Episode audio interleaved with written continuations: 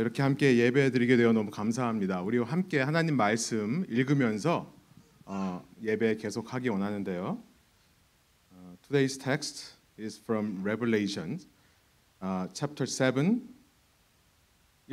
verses one to four and nine through ten. 우리 계시록 칠 장 일 절에서 사 절 그리고 구 절에서 십 절인데요. 제가 슬라이드는 세 번역으로 준비했습니다. 여러분 성경책을 펴시고 여러분 성경을 읽으시면서 함께 오시면 되겠고요. 따라하시면 되겠고요. 아니면 우리 세 번역으로 함께 슬라이드를 보시면서 하나님 말씀 읽도록 하죠. 우리 한번 함께 읽어볼까요? 제가 일 절부터 일 절, 삼 절, 구 절 읽겠습니다. 여러분께서 짝수절 읽으시면 될 것 같아요. 읽겠습니다. 그 뒤에 나는 천사 넷이 땅의 네 모퉁이에 서서 땅의 네 바람을 붙잡아서 땅이나 바다나 모든 나무에 바람이 불지 못하게 막고 있는 것을 보았습니다. 그리고 나는 다른 천사 하나가 살아계신 하나님의 도장을 가지고 해 돋는 쪽에서 올라오는 것을 보았습니다. 그는 땅과 바다를 해하는 권세를 받은 네 천사에게 큰 소리로 외쳤습니다. 우리가 우리 하나님의 종들의 이마에 도장을 찍을 때까지는 땅이나 바다나 나무들을 해하지 말아라. 내가 들은 바로는 도장이 찍힌 사람의 수가 십사만 사천 명이었습니다. 이와 같이 이마에 도장을 받은 사람들은 이스라엘 자손의 각 지파에서 나온 사람들이었습니다. 그 뒤에 내가 보니 아무도 그 수를 셀 수 없을 만큼 큰 무리가 있었습니다. 그들은 모든 민족과 종족과 백성과 언어에서 나온 사람들인데 흰 두루마기를 입고 종려나무, 종려나무 가지를 손에 들고 보좌 앞과 어린 양 앞에 서 있었습니다. 함께 읽습니다. 그들은 큰 소리로 구원은 보좌에 앉아 계신 우리 하나님과 어린 양의 것입니다 하고 외쳤습니다. 아멘. 예, 모든 민족과 종족과 백성과 언어에서 온 큰 무리라는 제목으로 말씀 나누기 원합니다. 예배에 오신 우리 사랑의 열린문교회 또 레븐교회 교우님들을 환영하고 축복합니다. 여러분 잘 오셨습니다. 우리 앞뒤 잘 계신 분들 눈 마주치시면서 잘 오셨습니다. 웰컴. 우리 함께 좀 인사할까요? Let's greet each other. Yeah. 함께 이렇게 예배 드리는 것이 아, 너무나 감사합니다. 오늘 두 교회의 연합 예배이니만큼 연합에 대한 말씀을 나누려고 합니다. 우리가 왜 연합 예배를 드리는가, 그리고 이 다음에는 우리가 무엇을 계획하고 있는가, 아마 여러분들이 궁금한 것들이 많이 있으실 것 같은데요. 주님의 말씀을 전하는 자로서 저와 목회자들은 이 성경에서 말씀하시는 교회의 방향성, 이 성경에서 말씀하시는 신자들의 이 바른 신앙생활의 방향성만을 제시할 뿐이라고 저는 생각합니다. 연합과 관련된 여러 가지 질문들이 있으실 텐데요. 오늘 이 말씀을 기반으로 해서 앞으로 여러분들이 함께 그 질문들에 대한 답을 저희 목회자들과 함께 찾아가면 어떨까요? 어, 말씀을 시작하면서 이 시대를 한번 생각해 보기를 원합니다. 오늘날의 시대를 한마디로 말하자면 여러 가지를 말할 수 있겠지만 그중에 이 시대의 두드러진 특징 중에 하나로 신자유주의라는 것을 말할 수 있을 것입니다. 또 어려운 얘기라고 생각하실지 모르겠는데 쉽게 말씀을 드릴게요. 이 neoliberalism이라고 하는 건데요, 신자유주의, 이것은 흔히 경제적인 용어로 많이 사용하는 겁니다. 그런데 이제는 저는 이 사회 전반에서 이 신자유주의적인 성향이, 경향이 드러난다라고 저는 생각합니다. 이전 시대의 자유주의는 뭘까요? 무엇이 자유였을까요? 한 체제로부터, 한 권력과 지도자로부터 독립하는 것, 벗어나는 것이 자유라고 여기던 시대가 있었습니다. 중세로 시작해서 근현대까지의 역사예요. 헌, 어, 헌법이 보장하는 사유재산제도, 또 각자가 행복을 추구할 권리, 이런 것들을 이야기했던 것이 이전 시대의 자유주의였다면, 그러나 이 시대의 사람들이 말하는 자유는 무엇일까요? 그런 헌법상의 권리를 말하는 것이 아닙니다. 그거는 당연한 거죠. 이 시대의 자유는 좀 더 단적으로 말씀드리면 이런 거예요. 그냥 내가 하고 싶은 대로 좀 내버려 두세요의 자유입니다. 그러니까 내가 무엇을 하든 내가 무슨 생각을 하던 간섭하지 말고 나를 좀 나로 존중해 주세요. 이런 얘기를 하는 것이 이 시대의 흐름이라는 거예요. 그래서 신자본주의 시장에서는 이런 신자본주의를 어떻게 경제활동을 하는가를 보면요, 이 자본가가 어떤 방법을 써서라도 자신의 이윤을 극대화하는 것을 최고의 가치로 여깁니다. 사회적으로 이것이 어떻게 드러나는가 쉽게 말씀드리려고 생각하다가, 여러분 한국 드라마 K-드라마 보세요. 예, 최근에 이런 드라마가 있었더라고요. 나의 해방일지 보신 분 있으세요? 예, 아, 예, 보셨군요. 거기서 아마 해방이라고 말하는 것이 요즘 시대 말하는 자유를 말하는 것이 아닌가 저는 추측해 봅니다. 제가 아직 보지는 못했는데요. 이 드라마에서 어느 편을 드는지는 제가 안 봐서 잘 모르겠습니다만, 제목만으로 추측해 본다면 이 시대는 새로운 방식으로 사람들을 억압하고 있다는 것을 말하고 싶은지 모르겠어요. 특별히 도시로 갈수록 그 억압이 급증하는데요. 이 그것은 이전 시대보다도 더 사람들이 많은 자유를 누리는데도 불구하고 삶의 자유가 없다라고 착각하게 만드는 것입니다. 새로운 억압이에요. 자유주의, 신자유주의 철학에서는 이런 얘기를 해요. 자유가 자유를 구속한다.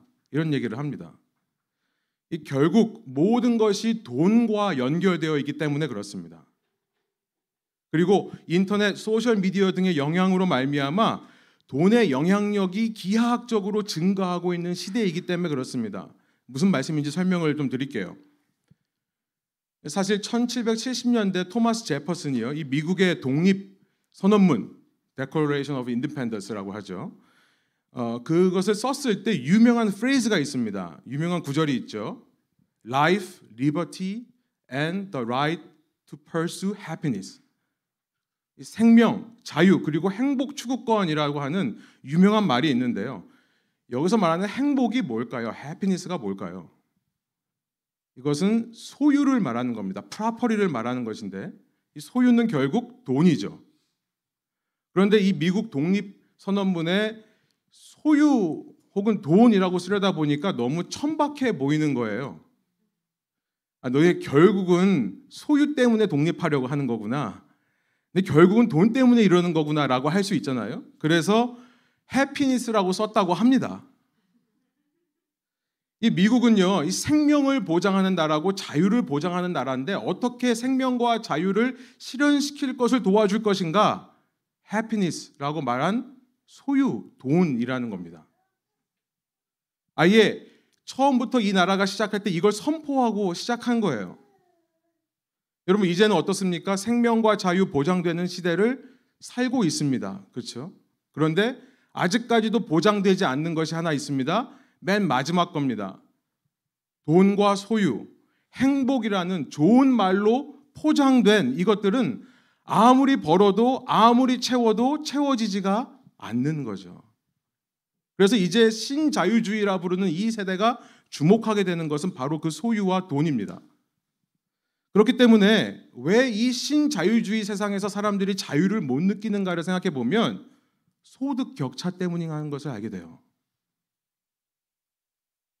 그리고 인터넷과 소셜미디어를 통해 내 주위 사람들이 얼마나 많은 돈과 소유를 가지고 얼마나 잘 사는지를 너무나 잘 들여다볼 수 있게 되었기 때문에 더 자유를 빼앗기는 시대가 된 것입니다. 그렇게 돈에 집중하는 사회에 살다 보니까 세상이 나를 점점 더 조여오고 힘들게 한다라고 느끼는 거죠. 이미 자유를 누리고 있는데요. 그런 세상에서 숨이 막힙니다. 도시로 갈수록 더 심해요. 그러다 보니까 어떡합니까? 이제는 나는 경제적으로 해방되어야 되겠다라고 시작, 생각하는 것이 이 시대의 자유가 된 것은 아닌가 생각해 보게 되는 겁니다. 이 시대의 감성을 그래서 한마디로 표현하자면 외로움이에요. 외로움. 나의 모든 초점이 신기하게도 나의 모든 초점이 나의 경제적인 해방에 맞춰질 때 사람들은 외롭습니다. 왜냐하면요, 주위 사람들이 필요하지 않기 때문에 그래요.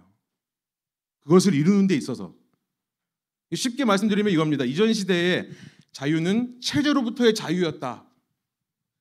여러분, 그런 이념과 철학적인 자유를 가지고 주장하는 사람들끼리 모이기가 너무나 쉬웠습니다.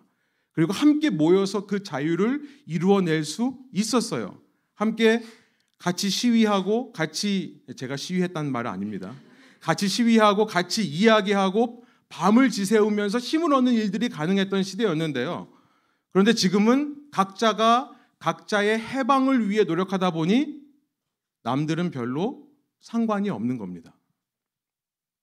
심지어 가족들까지도 별로 도움이 안 돼요. 가족은 그저 잔소리하는 존재. 잔소리가 뭡니까? 잔소리 뭡니까? 뭐죠? 나의 세계관을 남에게 강요하는 것이 잔소리입니다. 그러니까 아무리 가까운 가족이라도 모이면 이제는 불편해요. 나를 얽매고 옥죄는 사람들이 가족이 아닌가 생각하게 되는 시대, 정말 외로운 시대가 되어가고 있습니다. 통계에 따르면요, 매해 외롭다고 느끼는 사람들은 이 문명이 발달할수록 증가하고 있고요. 특히 팬데믹 이후에 급증했다라고 하는 통계들이 많이 나오고 있습니다. 제가 이 책을 가지고 왔는데, 고립의 시대라는 책이 있는데요. 이 노리나 헐츠라는 사람이 이 책을 썼는데, 이 책을 읽다 보면 이 외로움이라는 것은 심각한 정신적인 질병, 우울증만을 어, 이, 만드는 것이 아니라 이 외로움은요, 육체까지도 아프게 한대요. 이 자리에 혹시 담배 피시는 분 계십니까? 네, 갑자기 물어보는 이유는 그녀가 이 책에서 말하는데요, 이 외롭다라고 느끼는 사람이 그 육체에 얼마만큼 영향을 받는가 보니까 하루에 담배를 열다섯 개 피는 정도의 영향을 받는데요. 외로워한 것만으로도. 이 책에서 얘기합니다. 지금 현재 미국의 삼십육 퍼센트의 미국인들이 외로움 정도가 아니라 심각한 외로움에 시달리고 있고요. 아이를 둔 엄마의 절반 이상, 십팔 세에서 이십오 대는 육십일 퍼센트, 씨디씨의 보고에 의하면 청소년들은 육십삼 퍼센트가 지금 우울증에 걸릴 정도로 외롭다라고 이야기하고 있습니다. 슬라이드에 없어요. 제가 갑자기 얘기를 했네요.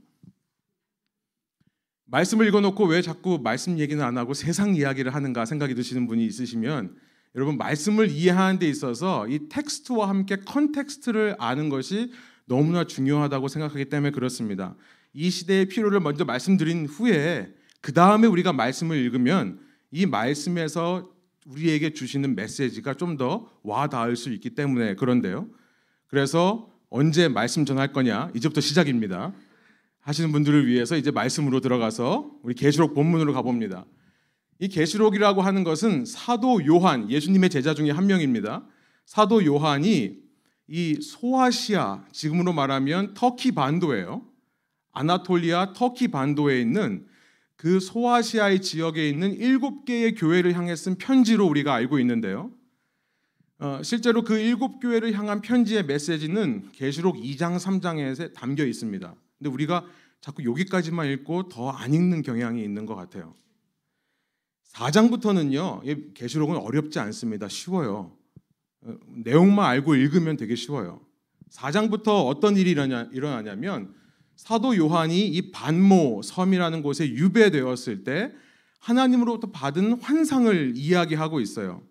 그 환상을 보니까 그 환상의 내용이 무엇이냐면 하나님께서 계신 천상의 예배에 대한 환상입니다. 하나님께서 하나님 보좌에 앉아 계시고요. 그 밑에 네 생물과 이십사 장로가 엎드려서 하나님께 경배하는 모습을 보는 것입니다. 너무나 은혜로운 장면이었겠죠. 그리고 나서 오 장에 오면, 그런데 사도 요한이 이 땅을 보니, 하늘을 보고 나서 이 땅을 보니까 이 땅에는 두루마리가 봉해져 있다라고 얘기를 합니다. 이게 무슨 말입니까? 무슨 말이죠? 여러분, 지금 이 시대에 왕이 있다고 한번 생각해 보세요. 이 미국의 왕이 지금 워싱턴 디씨에 있겠죠?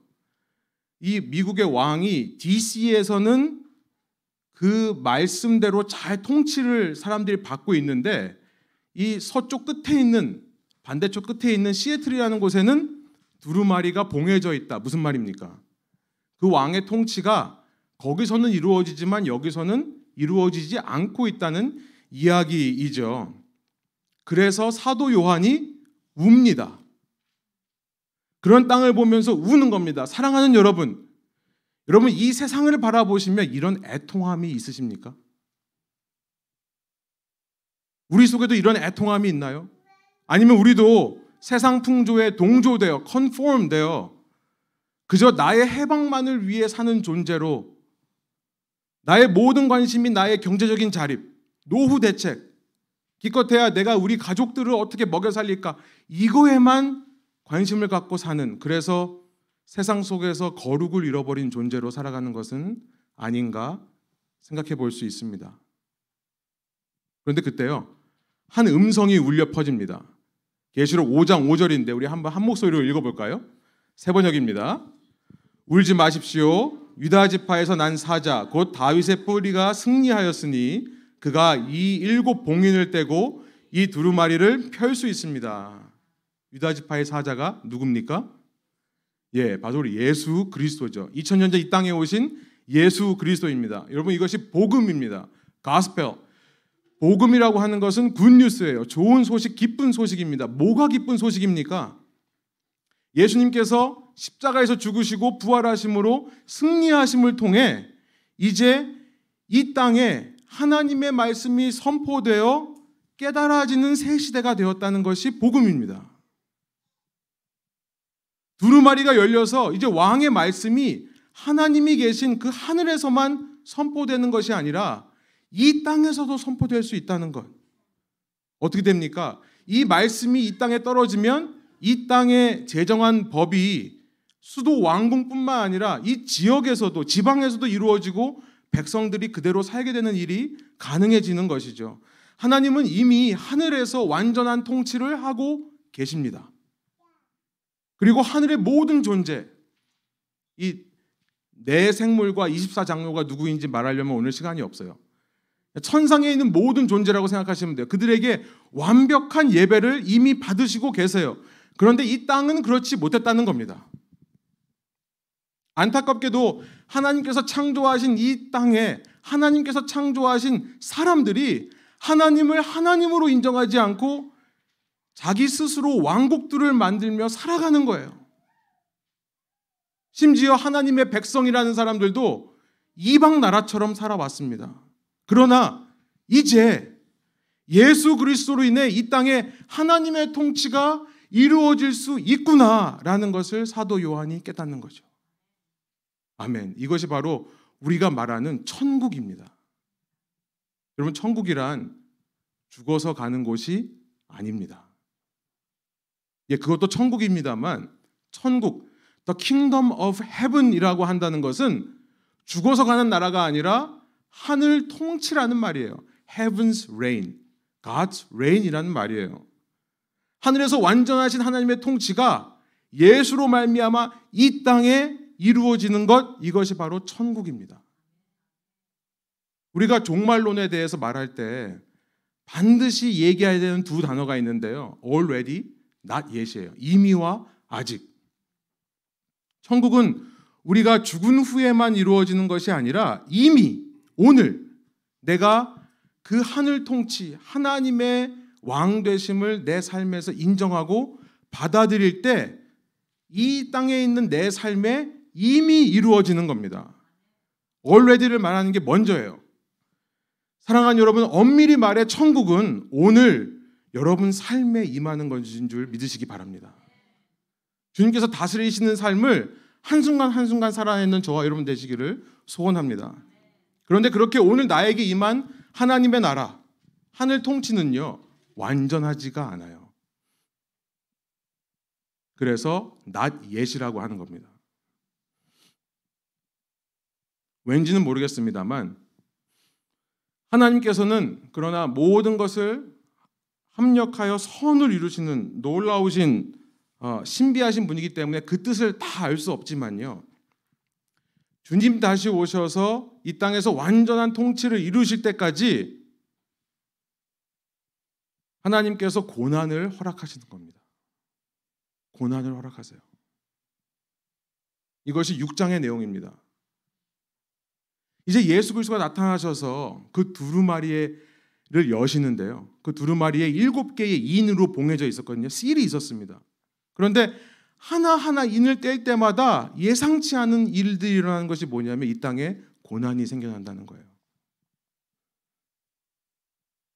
이 일곱 번째 마지막 봉인을 띄시려고 하기 바로 직전에 일어난 일이 우리가 읽은 칠 장의 내용입니다. 얘가 좀 어려운데요.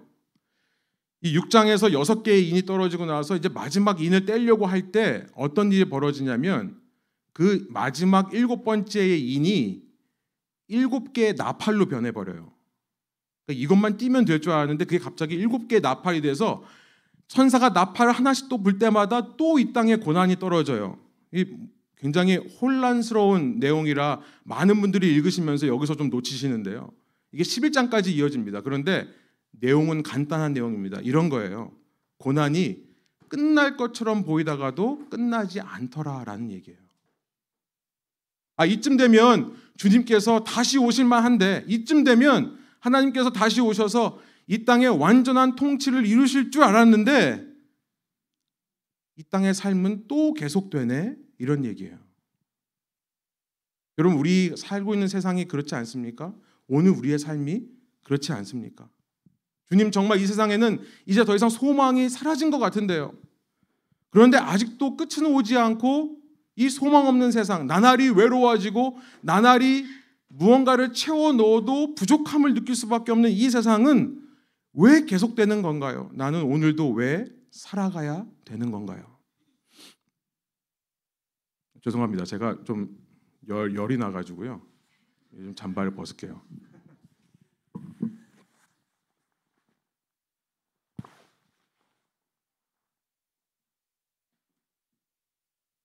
제가 어, 지금 좀 컨트롤하려고 하는데 제가 계시록 설교할 때는 사실 좀 많이 소리를 지르는 편이고요.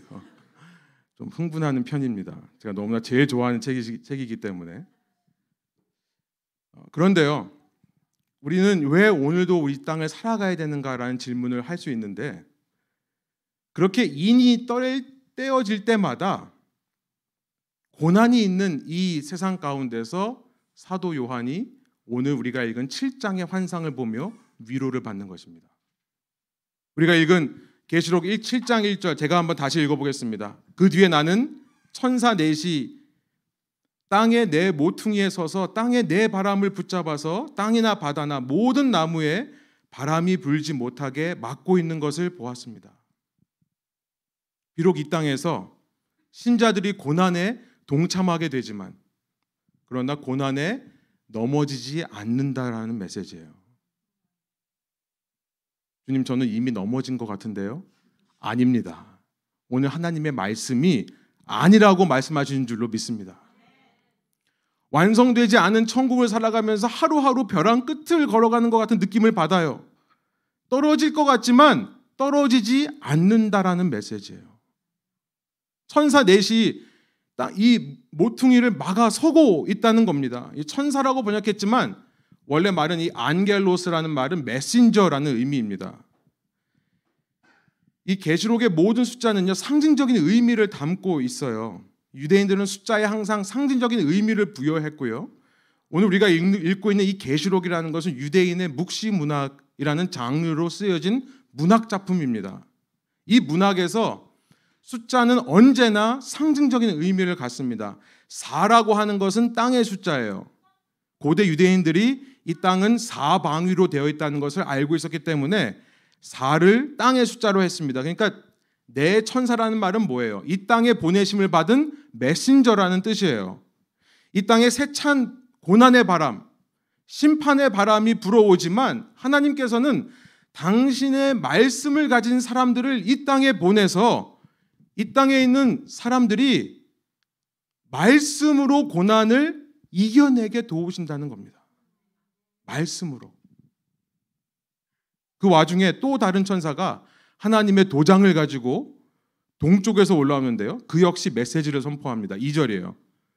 그리고 나는 다른 천사 하나가 살아계신 하나님의 도장을 가지고 해 돋는 쪽에서 올라오는 것을 보았습니다. 그는 땅과 바다를 해하는 권세를 받은 네 천사에게 큰 소리로 외쳤습니다. 우리가 우리 하나님의 종들의 이마에 도장을 찍을 때까지는 땅이나 바다나 나무들을 해하지 말아라. 그렇게 이 땅에 고난이 있는 와중에 하나님께서 보호하시면서 그 이마에 도장을 찍는 사람들이 생겨난다는 것인데요. 그럼 이마에 도장을 찍는다는 것은 종이 된다는 의미예요. 예수 그리스도로 말미암아 이 땅에 무엇이 생겨난다고 지금 이야기하는 것입니까? 뭐가 생겨나는 거죠? 바로 교회가 생겨나는 것입니다. 그리스도의 종된 사람들의 모임, 공동체. 그렇게 이마에 도장이 찍힌 사람의 수가 십사만 사천 명이라고 되어 있어요. 사 절입니다. 한번 한 목소리 읽어볼까요? 내가 들은 바로는 도장이 찍힌 사람의 수가 십사만 사천 명이었습니다. 이와 같이 이마에 도장을 받은 사람들은 이스라엘 자손의 각 지파에서 나온 사람들이었습니다. 우리가 읽지 않았습니다만 오 절부터 팔 절까지는 이스라엘 열두 지파에서 각 만 이천 명씩 사람들이 나오는 것을 기록하고 있어요. 십이라는 숫자가 나오는데요. 십이라는 숫자가 두 번 곱해지면 백사십사죠. 십사만 사천에 백사십사가 됩니다. 십이라는 숫자는 뭐 곱하기 뭐죠? 삼 곱하기 사, 이 곱하기 육 이러시는 분들이 있는데 삼 곱하기 사입니다. 이 삼이라는 숫자는 하늘의 수, 하나님의 수예요. 유대인들은 하나님이 계신, 하늘에 하나님이 계신다고 믿었고요. 그 하늘이 삼이라는 숫자로 이루어져 있어서 세 개의 층으로 되어 있다고 생각을 했습니다. 그 위에 하나님이 계시고요. 그래서 사, 어, 사도 바울도 고린도 후서 십이 장 이 절에서 내가 환상 중에 삼, 셋째 하늘에 갔다 온 적이 있다 이렇게 말하죠. 이게 하나님께 갔다 왔다 이런 이야기가 되는 것입니다. 사라고 하는 것은 말씀드린 대로 이 땅의 숫자예요. 그러니까 삼 곱하기 사를 하면 뭡니까? 하늘의 통치가 이 땅에 이루어지는 천국의 수가 되는 거예요. 그게 바로 십이의 의미입니다. 그래서 구약시대의 이스라엘 자손의 족속의 수가 십이예요. 원래는 몇 개의 족속이 있죠? 열세 개의 족속이 있습니다. 그런데 굳이 레위지파를 빼고 십이 족속, 십이 지파라고 얘기를 하는 거예요. 신약시대에 오면 예수님께서 제자들을 부르실 때 제자들이 많이 있었습니다. 그런데 그 중에 상징적으로 열두 제자라고 얘기를 하는 거죠. 그러니까 십이 곱하기 십이 곱하기 천을 하면 무엇입니까? 예, 십이 곱하기 십이 곱하기 천. 천이라고 하는 것은 십을 세 번 곱한 거니까 십은 완전수입니다. 이건 하나님의 완전하심을 드러내는 말이에요. 삼은 하나님의 숫자고, 그러니까 십사만 사천이란 선착순으로 말해서 십삼만 구천구백구십구, 그 다음에 십사만, 거기까지만 구원받고 십사만 일부터는 구원 못 받는다 이런 얘기가 아니라요. 십사만 사천이라는 것은 구약시대와 신약시대의 완전한 하나님의 백성의 수를 가리키는 겁니다. 이게 너무 복잡해요. 무슨 말인지 모르시겠어요. If I lost you there. 그냥 이렇게 이해하시면 돼요. 많은 사람들이다. 많은 사람들이다. 구 절이에요. 그 뒤에 내가 보니 그 아무도 그 수를 셀 수 없을 만큼 큰 무리가 있었습니다. 이렇게 돼 있어요. 여러분 사 절에서 사도 요한은 십사만 사천이라는 숫자를 본 게 아니라 들었습니다. 들었어요. 듣고 구 절에 보니까 예, 수를 셀 수 없을 만큼 큰 무리. 이게 여러분 십사만 사천과 수를 셀 수 없을 만큼 큰 무리라는 말이 동의어라는 것을 알게 돼요. 이제 우리는요, 이 땅의 소망이 무엇인지를 알게 되는 것입니다. 이렇게 날로 날로 어두워져가는 세상 속에서 악해지고 악해지다 못해 이제는 더 악해질 줄 몰랐는데, 더 이상 악해지지는 않겠지라고 생각했는데 거기서부터 더 악해지는 이 세상 속에서 우리는 끊임없이 부족함을 느끼고 끊임없이 외로움을 느낄 수 있습니다만, 그렇게 우리가 점점 더 고립되고 외로운 삶을 살 수밖에 없는데 그 가운데 비치는 한 줄기 빛을 보게 되는 거죠. 그것은 바로 신앙 공동체라는 사실입니다. 흰 두루마리를 입고, 두루마기죠. 흰 두루마기를 입고 보호자와 어린 양 앞에 서서 예배하는 자들. 그것도 모든 민족과 종족과 언어, 백성과 언어에서 나온 사람들이라는 사실이에요.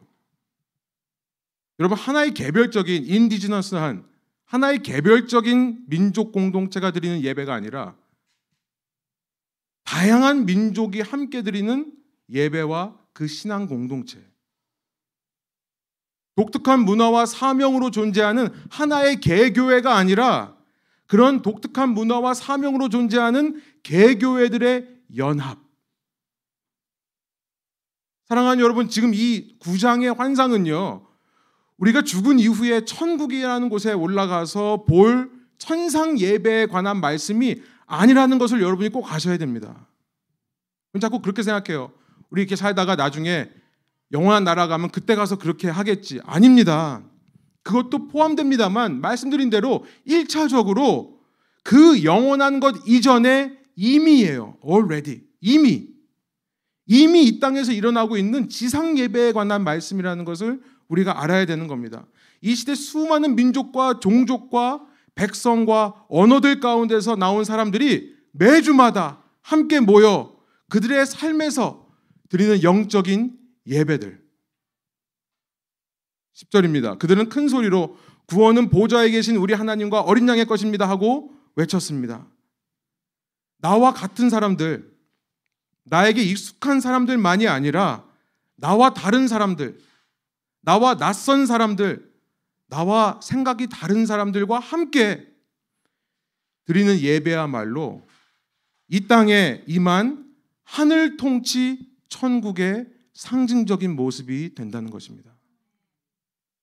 바로 그런 공동체가 힘을 모아 연합하여 드리는 예배와 선포를 통해 주님께서는 이 마지막 때에 이렇게 짙은 어두움이 들여닥치는 이 시대, 결국 사람들을 우울하게 만들고 절망에 이르게 하는 이 비인격적인 세상 문화를 대체할 수 있는, 맞설 수 있는 소망을 보여주신다는 것이죠. 이천십칠 년도에 주님께서 제게 한 가지 생각을 불어넣어 주셨는데요. 이 시애틀 지역의 연합을 위해 헌신하고자 하는 마음을 제게 크게 주셨습니다. 그리고 그때 만난 사역자들이 저와 박동원 목사님, 또 이 김정아 전도사님, 그리고 이동철 목사님, 최유진 전도사님, 그리고 우리 최승석 형제님, 이렇게 요 인원들이 모여서 유엠엔이라는 단체를 만들었어요. United Ministry Network. 왜 연합하였는가? 한 가지 목적이 있었습니다. 다음 세대 사역은 이제 이 시대에 더 이상 한 교회가 감당할 수 있는 사역이 아니라고 판단되었기 때문에 그렇습니다. 여기서 말하는 다음 세대란 청년들이에요. 그리고 그 아래에 있는 청소년들, 우리 자녀들까지 포함하는 겁니다. 이들에게 복음을 전하기 위해서는 이제는 교회끼리 연합해야 되는 시대가 아닌가. 그런 마음으로 모였는데 그 모임에서 김정아 전도사님은 저희 교회 교육부 사역자로 오시고요. 우리 박동원 목사님과 최유진 전도사님은 팬데믹 기간 동안에 사역하시던 교회를 사임하고 사랑의 열린문교회로 오셨어요. 자연스레 유엠엔 사역이 두 교회로 이렇게 압축이 되었고요. 그래서 다시 이렇게 두 교회가 만남을 통해 우리 사역자들이 함께 모이는 일이 이루어진 겁니다. 저는 오늘 이렇게 유엠엔이라는 인연으로 시작해서 이 자리에 이렇게 두 교회가 함께 예배드리기까지 놀라우신 하나님의 섭리와 인도하심을 느낍니다. 그리고 계시록 칠 장의 그림이 이 모임과 연합을 통해 이루어지기를 소망하게 되는 것입니다. 여러분, 모든 민족과 종족과 백성과 언어에서 나온 무리, 그 큰 무리가 함께 하나님을 높이는 일. 여러분, 당시 여러분이 유대인이라고 생각해 보세요. 그 유대인의 입장에서 이 환상을 보면 어떤 느낌이 들까요? 오늘 우리처럼 이렇게 설레는 마음이 들까요? 아니요. 유대인에게는 어쩌면 그것은 혐오스러운 일일 수 있습니다. 이 유대인들은요, 이방인이 앉았던 자리에는 앉지도 않았던 사람들이에요. 이방인들과 함께 한 지붕 아래에 있는다? 부정한 것이 옮을까봐 상상도 못했던 사람들이 유대인입니다. 그런 사람들에게 이 환상을 보여주신 이유가 뭘까요? 아니, 유대인 중에 아마 성경을 잘 아시는 대다수의 사람들은 모든 민족과 종족과 백성과 언어가 한 군데 모이는 일은 그 자체로 비성경적이라고 이야기를 할 겁니다. 왜냐하면 창세기 십일 장에서 바벨 사건이 있었죠. 하나님께서 흩으셨기 때문에 그래요. 하나님이 흩으신 것을 왜 인간이 다시 모으냐라고 이야기를 할 겁니다. 그러나 그것은 예수 그리스도 이전 시대에 관한 이야기예요. 이 땅에, 이 땅에 평화의 왕이 오시기 이전입니다. 평화의 왕이 오셔서 무엇을 하셨습니까? 이제는 사람들 마음속에 있는 그 불순종을 해결하셨습니다. 그게 뭐죠? 우리가 우리 신들에 있는 곳에 올라가서 우리 이름을 내자. 이게 무슨 말입니까? 쉽게 말하면 이런 말이에요. 우리가 신들에게 제사를 잘 드려서 우리가 원하는 것을 얻어내자. 그 말이에요. 오늘날 그 불순종의 메시지는 신자유주의에서 제시하는 세상과 일맥상통합니다. 예수님께서 오셔서 그 불순종의 문제를 근본적으로 없애시고 뭘 하셨습니까? 이제는 예수 안에서 하늘과 땅이 통일되게 하셨어요. 예수 안에서 하나님과 우리가, 우리와 우리 사이에 막혀있던 담이 무너지게 하셨어요. 그렇기 때문에 그 예수님을 아는 사람이라면 예수님 오시기 이전의 일만 생각해서는 안 된다는 것입니다. 유대인들은요, 바벨의 하나님이 그리스도 안에서 이제는 연합을 이루신다는 것을 알지 못했습니다. 그저 나와 친한 사람, 나와 똑같은 사람들끼리만 모이는 것을 좋아했어요. 그들은 그래서 오순절 성령 강림 사건을 도무지 이해하지 못합니다. 어떻게 흩어졌던 언어가 다시 하나가 되는가. 그래서 그들은요, 오늘 본문에 있는 환상의 메시지를 받아들일 수가 없는 것입니다. 여러분, 혹시라도 오늘날 이 땅에 있는 교회들이 유대인들과 똑같은 생각을 하고 있는 것은 아닐까요? 잃어버린 성경적인 픽처가 이것이 아닐까요? 안타깝게도 이 땅에 연합을 이루시기 원하시는, 연합이라는 천국을 이루시기 원하시는 예수님을 믿는 교회가 각자 뿔뿔이 흩어져서 존재하고 있는 것이고, 그것을 편애한다는 사실입니다. 내 교회밖에 몰라요. 내 교회밖에 몰라요. 교회를 떠나면 세상 원수가 돼버려요. 나밖에 모르는 현실. 급변하는 시대입니다. 급변하는 시대는 이제 협력을 요구해요. 이제 연합을 요구합니다. 그런데 꼭 상황 때문만은 아닙니다. 오늘 메시지를 보니까 성경에서 보여주시는 천국이 바로 이런 자들의 연합으로 이루어지는 것인데, 신앙인들이 그저 내 신앙생활하기에 최적의 환경만을 찾고 좋아한다는 사실이 안타까운 것입니다. 개혁교회 전통을 따르는 데이빗 왓슨이라는 사람이 이 제자도라는 책에서 이렇게 말합니다. 세계를 통틀어 구천여 개의 교파가 있다는 사실은 그리스도에 대한 모욕이며 복음에 대한 부정이며 하나님 나라의 확장을 결정적으로 방해하는 요소이다. 그리스도인들이 그리스도의 몸을 수천 개의 작은 조각으로 갈래 갈래 찧었다는 사실을 깊이 회개하고 성령이 치유하시고 새롭게 하기를 간절히 기도할 때에만 교회가 그리스도 안에서 만물을 화해하는 일에 하나님의 대행자가 될 수 있다. 앞서 소개한 놀이나 이 허체 고립의 시대, 참 재미있는 예화가 있는데요. 이 유대인의 공동체 중에 하레디라는 공동체가 있는데, 이들이 좋아하는 것은 이 버터와 지방과 설탕입니다. 그들의 먹는 걸 보면 저러다가 금방 죽겠지 싶을 정도일 것 같아요. 게다가 그들은 온 몸을 검은 천으로 덮었기 때문에 이 비타민 D, 비타민 D가 부족해서 건강이 의심되는 상황인데요. 게다가 그들은 돈을 잘 벌지도 못해요. 경제적으로 평균 이하의 삶을 살고 있습니다. 그런데 놀라운 것은 그들이 너무나 건강하다는 사실이에요. 그래서 왜 그런가를 이 작가가 가서 찾아보니까 그들은 늘 함께 모여서 한 하나님을 예배하는 공동체가 있더라. 그리고 그 공동체로부터 정말 힘을 얻더라. 이거 크리스천 책이 아닙니다.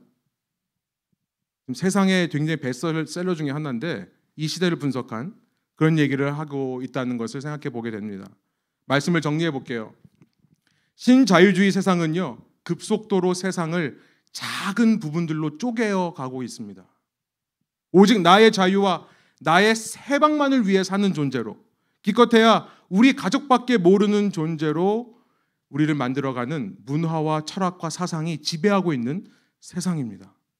그 속에서 나와 다른 사람, 내 경계 밖에 있는 외 이방인과 외부인에게 먼저 다가가고 그들에게 복음을 전하는 일은, 그래서 그들이 나와 함께 한 주님을 외치고 예배하고 찬양하게 만드는 그 일, 그들이 오늘 십 절에 나온 것처럼 구원은 보좌에 앉아 계신 우리 하나님과 어린 양의 것입니다 라고 외치게 하는 그 참 천국이 오늘 우리에게 회복되어야만 합니다.